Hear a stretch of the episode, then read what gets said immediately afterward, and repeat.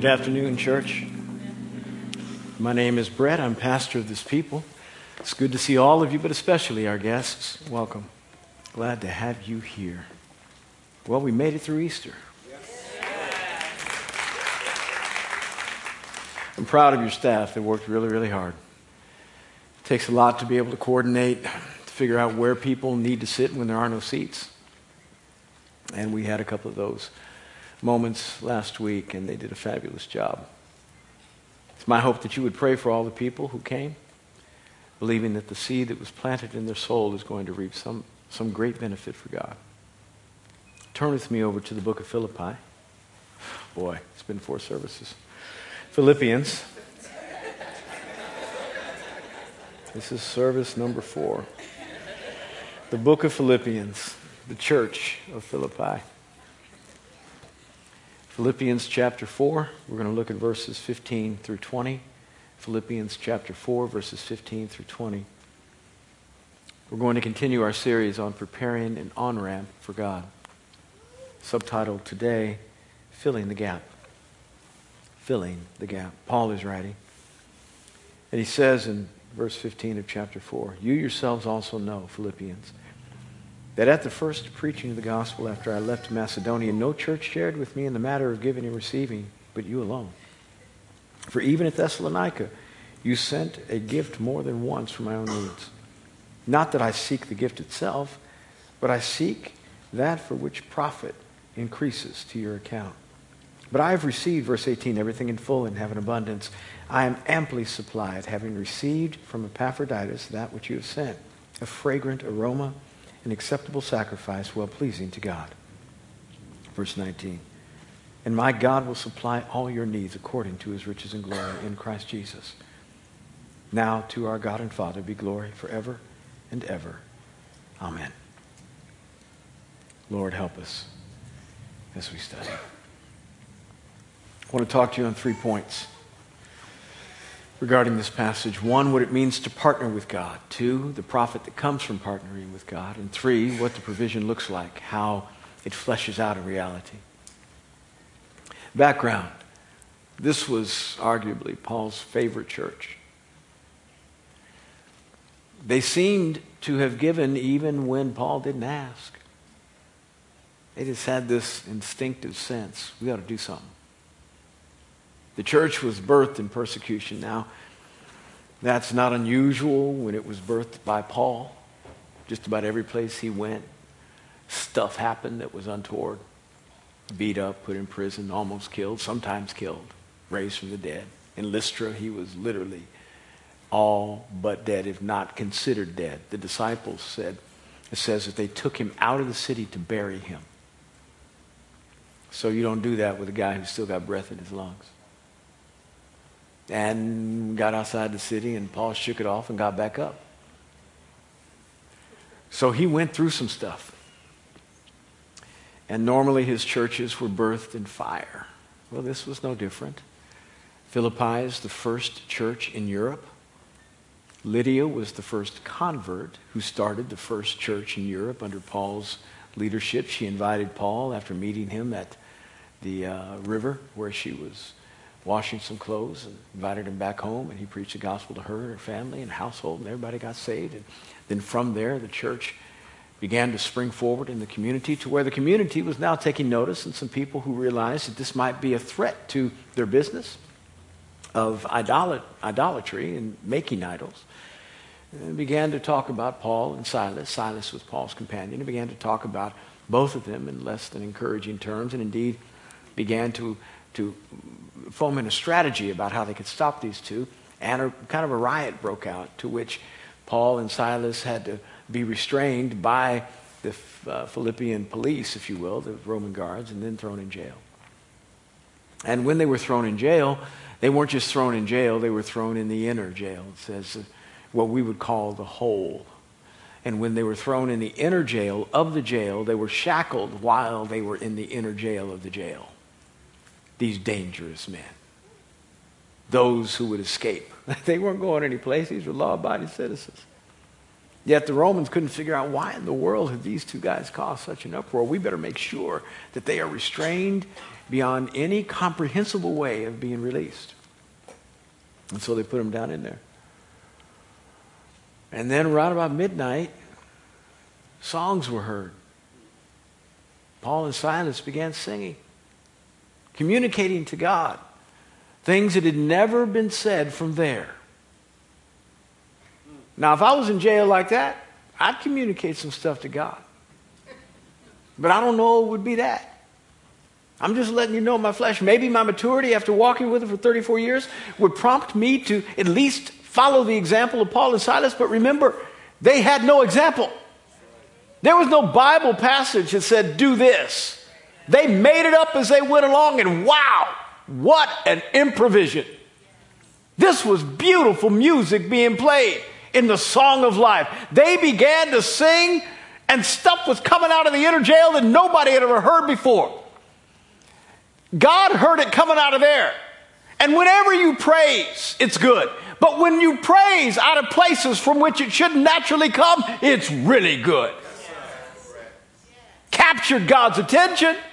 Earthquake happened. Earthquake. You have no idea what your praise will do. That's why you can't come into church waiting for this worship team to lead you to a place where now you can feel like you can praise. You need to come in ready to praise because you can't waste the 17 minutes.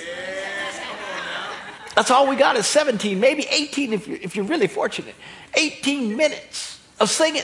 You don't want to waste that, the first seven of it, thinking, oh, Lord, help me. Help me. I need to rev my soul up. I need to get engaged. And then by the time we get to the last song, you in it about three quarters of the way and it's done It's too late. You got to come ready because you don't know what your praise will do. Now, an earthquake happened. It broke all the, all the locks on the gates. The door gates, the prison gates just flung open. And, and, and the warden thought, oh my goodness, everybody's gone. Why? Because when he walked out, all he saw was prison doors open and nobody there. Now, the, the warden thought, what happened is what we would do if we were in a place of confinement out of which we could not get and did not want to be, and we were praying for God to release us.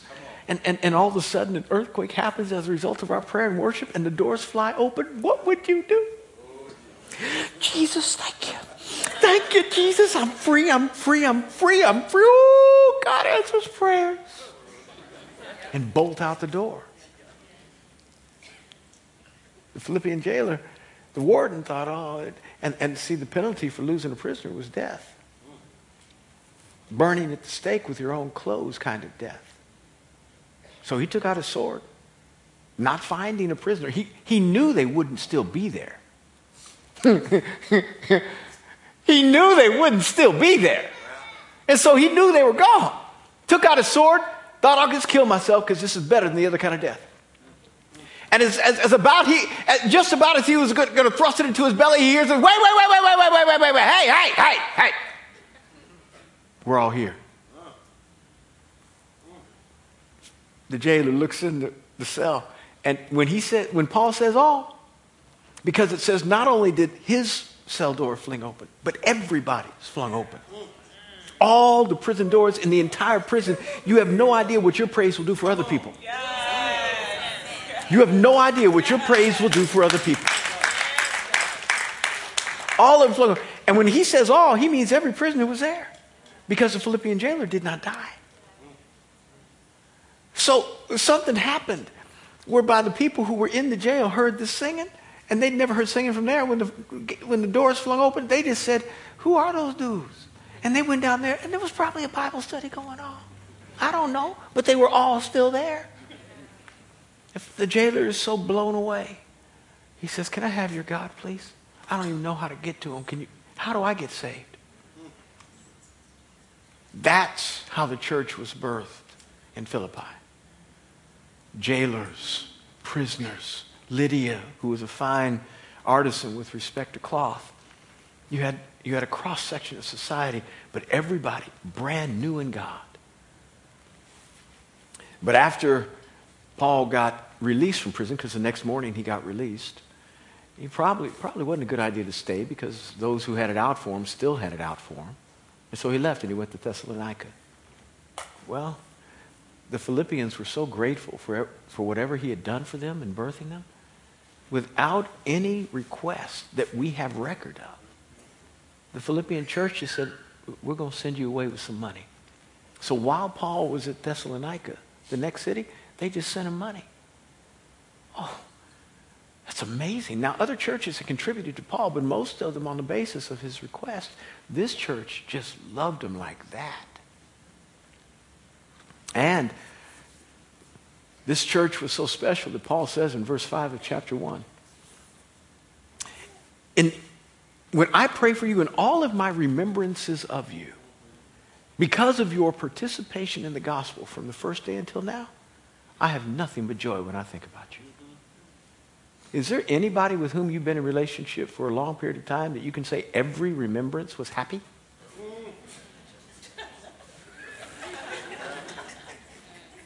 This is what Paul says about this church. Every time I think about you, and I think about the times we had together, every one of them brings me joy. That's how special this church was. And not just because they had nice worship services, but in view of their participation in the gospel from the first until now. And when Paul is writing this letter, he's writing it years after he had been with them. And so this church has been contributing on a regular basis. They contributed to him when he was in Thessalonica. They contributed to the needs of the saints in Jerusalem when, when, the, when the church in Jerusalem had some issues with respect to famine. We know that to be true because Paul talks about it in 2 Corinthians chapter 8 when he's reproving the church at Corinth about not giving.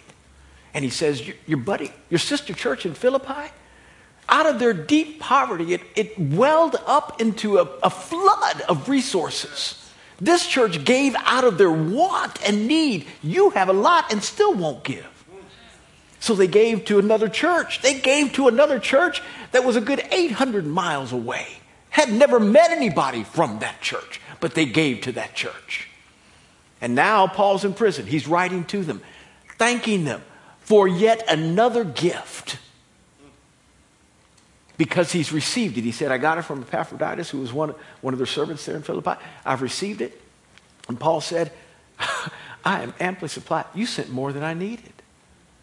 They didn't just give a little bit, they said, We want to make him cry. That's how much we love Paul. We want to bring a tear to his eye when he looks at the check we sent. Therefore, Paul says what he says. He says in verse 15, there is no church on the planet that has participated in the manner of giving and receiving like you. Now, that doesn't mean other churches didn't give. It simply means nobody gave like them. Unusual in their sacrifice. And it says in the Greek, the word manner, no one has participated in the manner of giving. The word manner is actually the word logos which is where we get the word word. That's what it means. But it means more than just a word, it means a concept or idea. And so, how the Philippians probably heard what Paul was saying was this there is no church who has participated in the concept of giving, receiving like you. Nobody. Meaning that Philippi had an understanding that other churches didn't. Now remember, these were Gentiles. They're us that had, had no, no education in spiritual proper behavior. They hadn't been housebroken. They didn't know anything about how the Israelites set up their system whereby the priests were provided for through the tithe and the offering, and the priest then would then provide the spiritual atmosphere necessary to produce a cohesive people that brought the process of redemption from them to their children and generationally passed it on so that the whole earth could be covered with, with the glory of the Lord as the waters cover the sea. They had no idea about that. They didn't know anything about the feasts at which people were to come three times a year. And you know what those were? Those were just conferences. Just a conference, a spiritual moment where everybody got together and they heard the word of redemption that had been in their history about what God did to, to, to Egypt and what he did out in the wilderness with booths and, and, and, and, and, and, and, and all, I mean, Passover was that sacrificing of the lamb and, and, and death passing by. It was a week long moment where they could hear about what God did and be encouraged that if he did it then, he can do it now. All of this was to build and keep a people cohesive, centered around a religious system that allowed them to be encouraged and informed about what God did so they would know what God will do. The Gentiles had nothing like that. In fact, their religious system was kind of come if you want. It was, you, you didn't have a church service where somebody talked about Zeus or Apollo philosophers would come, and you had Socrates and Plato and Aristotle and those guys, but they weren't very religious in their orientation. They were just trying to figure out life under the sun. And so basically, what you'd have if a person actually believed in a deity, which most of them did not, and most of the Greek gods were kind of immoral, eh, selfish, eh, not much gods. And there was a sense that I need them to help me more than I need to obey them. And so they would come to their moments of worship, and it would usually be singular in its orientation. It wouldn't be congregational. And a person would come to their little cubicle, if you will, where Zeus was to be honored. They'd offer their sacrifice and light their candles and pray their prayer and get their request in, and then go on home. There wasn't a service of worship and there was no opportunity to contribute for the purpose of expanding Zeus's kingdom throughout the earth. Nobody thought that was important. Why do that? This is our God. It's not the, the Lycaonians' God. it's not the, the English's, English God. It's our God. So we just stick with our God. The Gentiles needed to be taught about what it meant to be a cohesive people that began the process of expansion of a message so that God could be glorified in all mankind. The Philippians got it. No church got it like you all got it. No church understood the concept of giving and receiving like you all. Now, it wasn't just the giving of the, of the, uh, of the Philippian church to Paul financially and then Paul receiving it. He's not just talking about one way, he's talking about the partnership. Meaning, that no church has given like you all and experienced what it means to receive like you all. And that I have given you the gospel and I have given my life to you. I have benefited you with my information and my impartation. And as a result of me giving and you receiving information and becoming disciples and a cohesive people that can glorify God, you now have seen the benefit and said, We need to give back to you so you can continue to do what you're doing for us. And that partnership allowed for the gospel to progress not only with the church at Philippi, but in every other place like Thessalonica. And even when Paul was in prison, he couldn't go out and get all the stuff he needed. I mean, you're working on prison rations. So he had no resources. The church at Philippi just said, Here, we're going to send you something. And so he was able to do things that he would not have been able to do otherwise had not Philippi helped. No church has, has got it, has participated in the concept of giving and receiving like you. Because you realize what it means when I sow to you, you sow to me. And when I receive from you, I want to give back to you. Oh, it's a beautiful thing.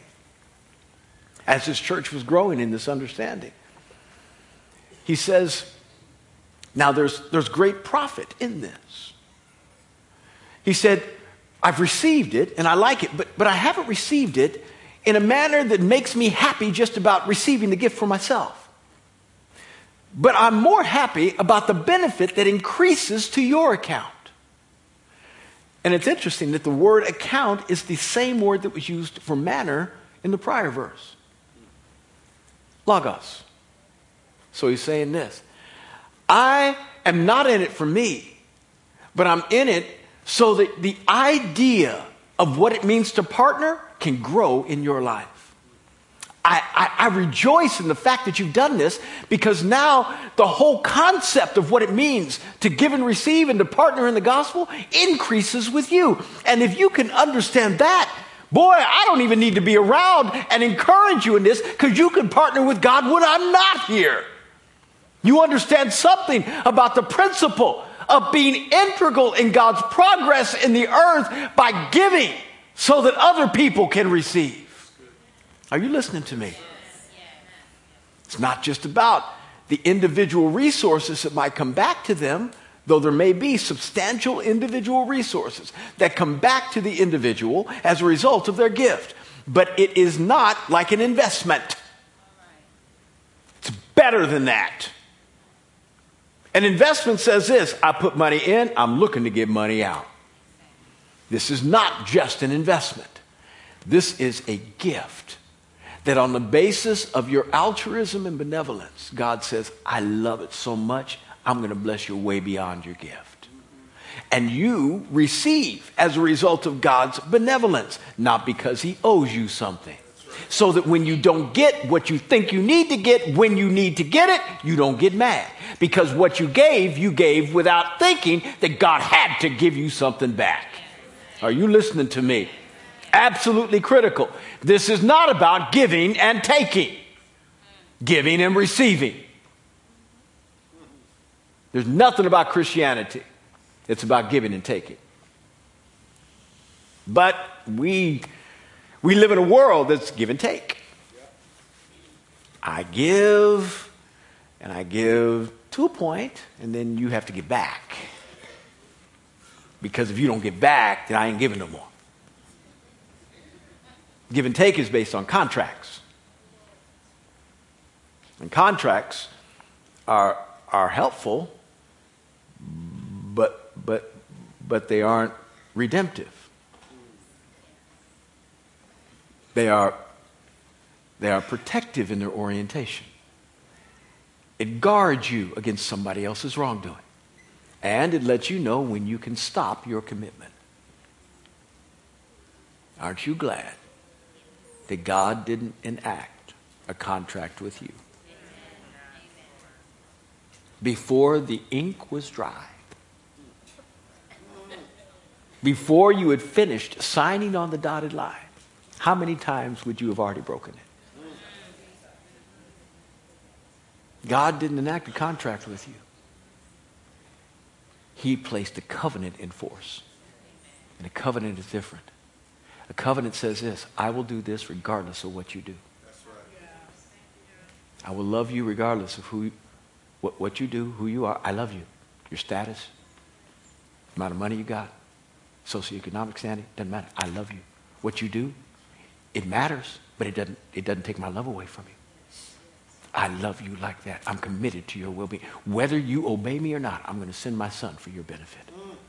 That's covenant. It's not tit for tat. God, it's giving and receiving, not giving and taking. It's not 50 50. Marriages are not 50 50. Relationships are not 50 50. I see a lot of things, a lot of relationships break up when it's 50 50 because when you've done your part, now you're expecting the other party to do their part, and when they don't do their part, you get mad and leave. You get mad and change the relationship. But when both parties are given 100%, I've never seen a relationship fall apart. Ever. When both parties give 100% without concern for their own well being, all of both parties' needs get met. And so they don't have to concern themselves with their own well being hundred, hundred. Oh, you got it, church at Philippi. No church has got it like you got it. You grabbed the concept and you held on. You are giving.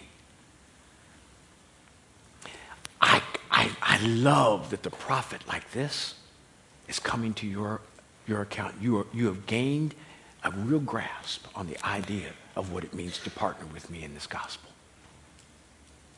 And as a result, Paul said, I have received everything. Here's what the provision looks like I've received everything in full. I got more than I need, amply supplied. Whenever you give, somebody's need gets met. Whatever was lacking is now filled. And now you don't know it, but you, you've begun to prepare an on ramp for God to do the extraordinary for you. Listen. He says, it's a fragrant aroma.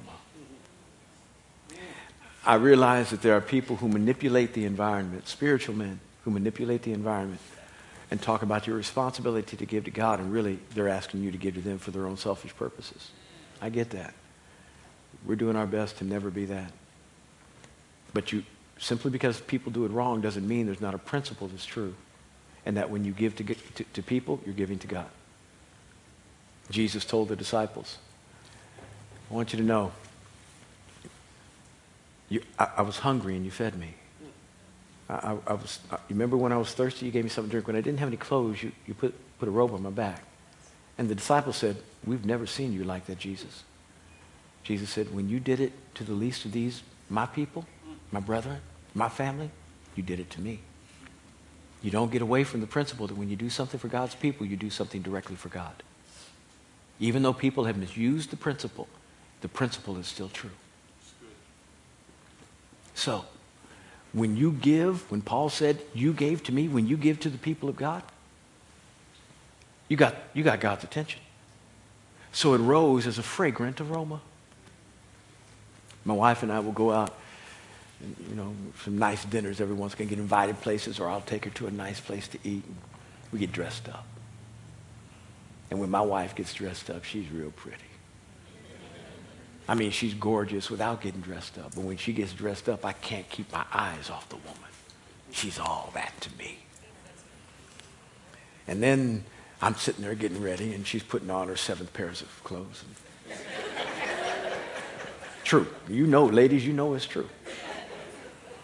And she finally gets prepared, and then the last thing she puts on is something that just makes my senses go nuts. I'm sitting there, getting my tie together, get myself, and all of a sudden she walks by and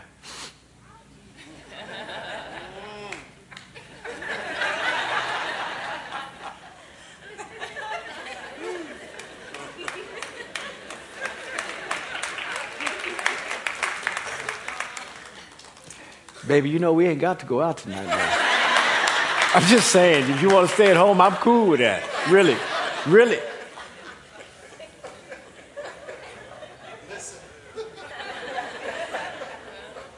That's what fragrant aromas do for you. Whatever you were doing. Doesn't matter what you were doing. When that aroma hits your nostrils, you just lean. God is redirected by offerings like this captures his attention. I don't care what he's doing in the earth, he's going to notice you. What is that coming from Grace Covenant? What's that coming from Jill's house? What's John doing? Ooh, we got to go figure that out. That's the way God, fragrant aroma. Secondly, an acceptable sacrifice. God receives it as if you are giving it directly to him. Even though you're giving it to somebody else, he said, it's mine. I want you to know. I, I love it. I thank you. Thank you. I accept what you give to me. And then lastly, it says it makes God happy, pleases him. Boy, that we would do our best to not just do our least. We are so messed up as human beings that we actually think we have accomplished something when we don't sin if we haven't disobeyed, we pat ourselves on the back. Whew, I didn't go off on her. I didn't go off on her. Thank you, Jesus. Thank you, Jesus. Thank you, Jesus. Whew. Whew. It was so hard, but I didn't. Thank you, Jesus. Does anybody know what I'm talking about? You know what you could have done and you didn't do it, and you're sitting there. Good job, good job, good job.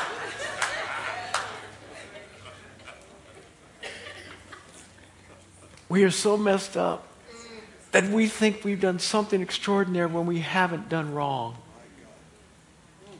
When we should be pursuing things that bring a smile to the face of God and not doing wrong doesn't make God smile. It just makes you not have to ask for forgiveness. That's all it does. It doesn't make him smile. Making him smile means that somebody's done the extraordinary, not just what's obligatory, but the extraordinary. You go beyond what's required. Not just loving your wife and parenting your children. All those things are good.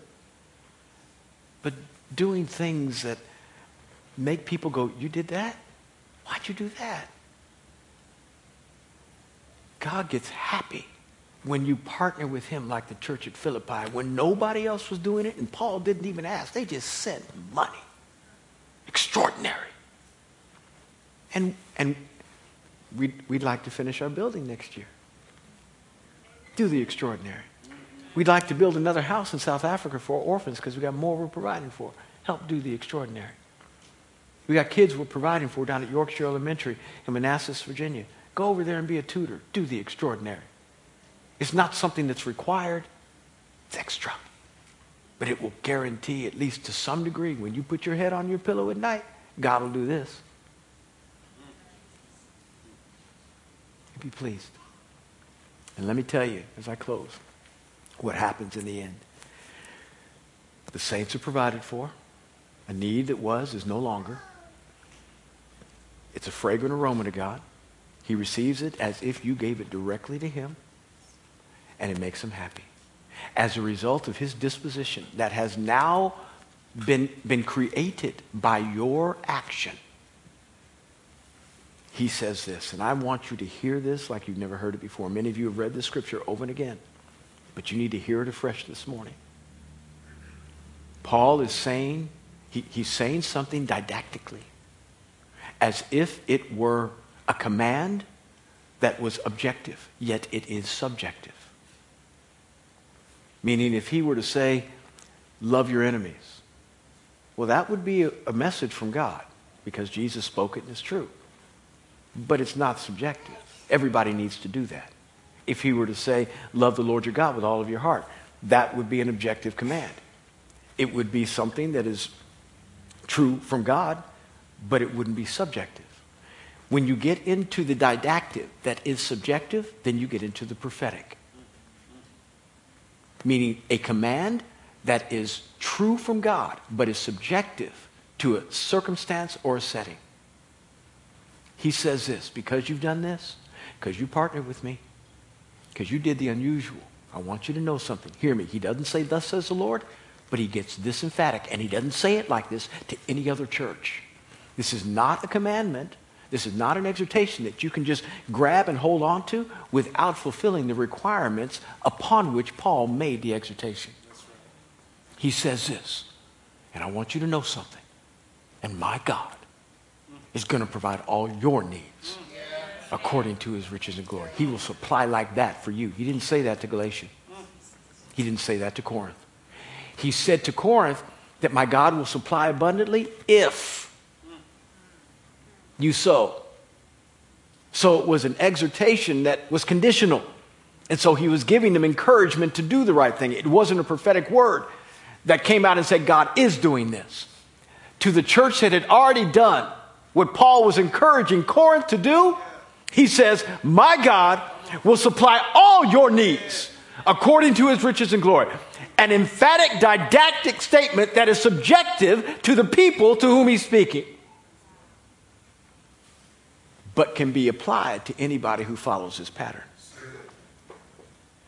Now, the beauty is this, and I close.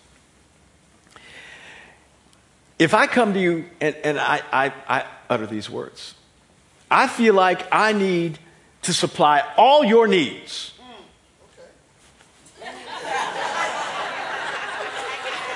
I'm feeling you, Pastor. I'm feeling you. Absolutely. Amen to that. But then I finish the statement according to my resources. Everybody just, oh, oh, you mean like that? Okay, $10 to the mortgage, $10 to, to the car note. I get a couple of bucks to the kids' tuition. I got it. Okay, thank you, Pastor. I'm not mad at you. I just want you to know I'm grateful, but I understand now. Hmm. And what if it's God who's saying it? And my God will supply all your needs according to his glorious riches. You partner with the people of God like this, you don't just tip God every once in a while when he blesses you. You partner. You get it like the church at Philippi got it. You understand conceptually the idea of what it means to partner in the matter of giving and receiving. That as you have received, so you give. And as you give, you will receive.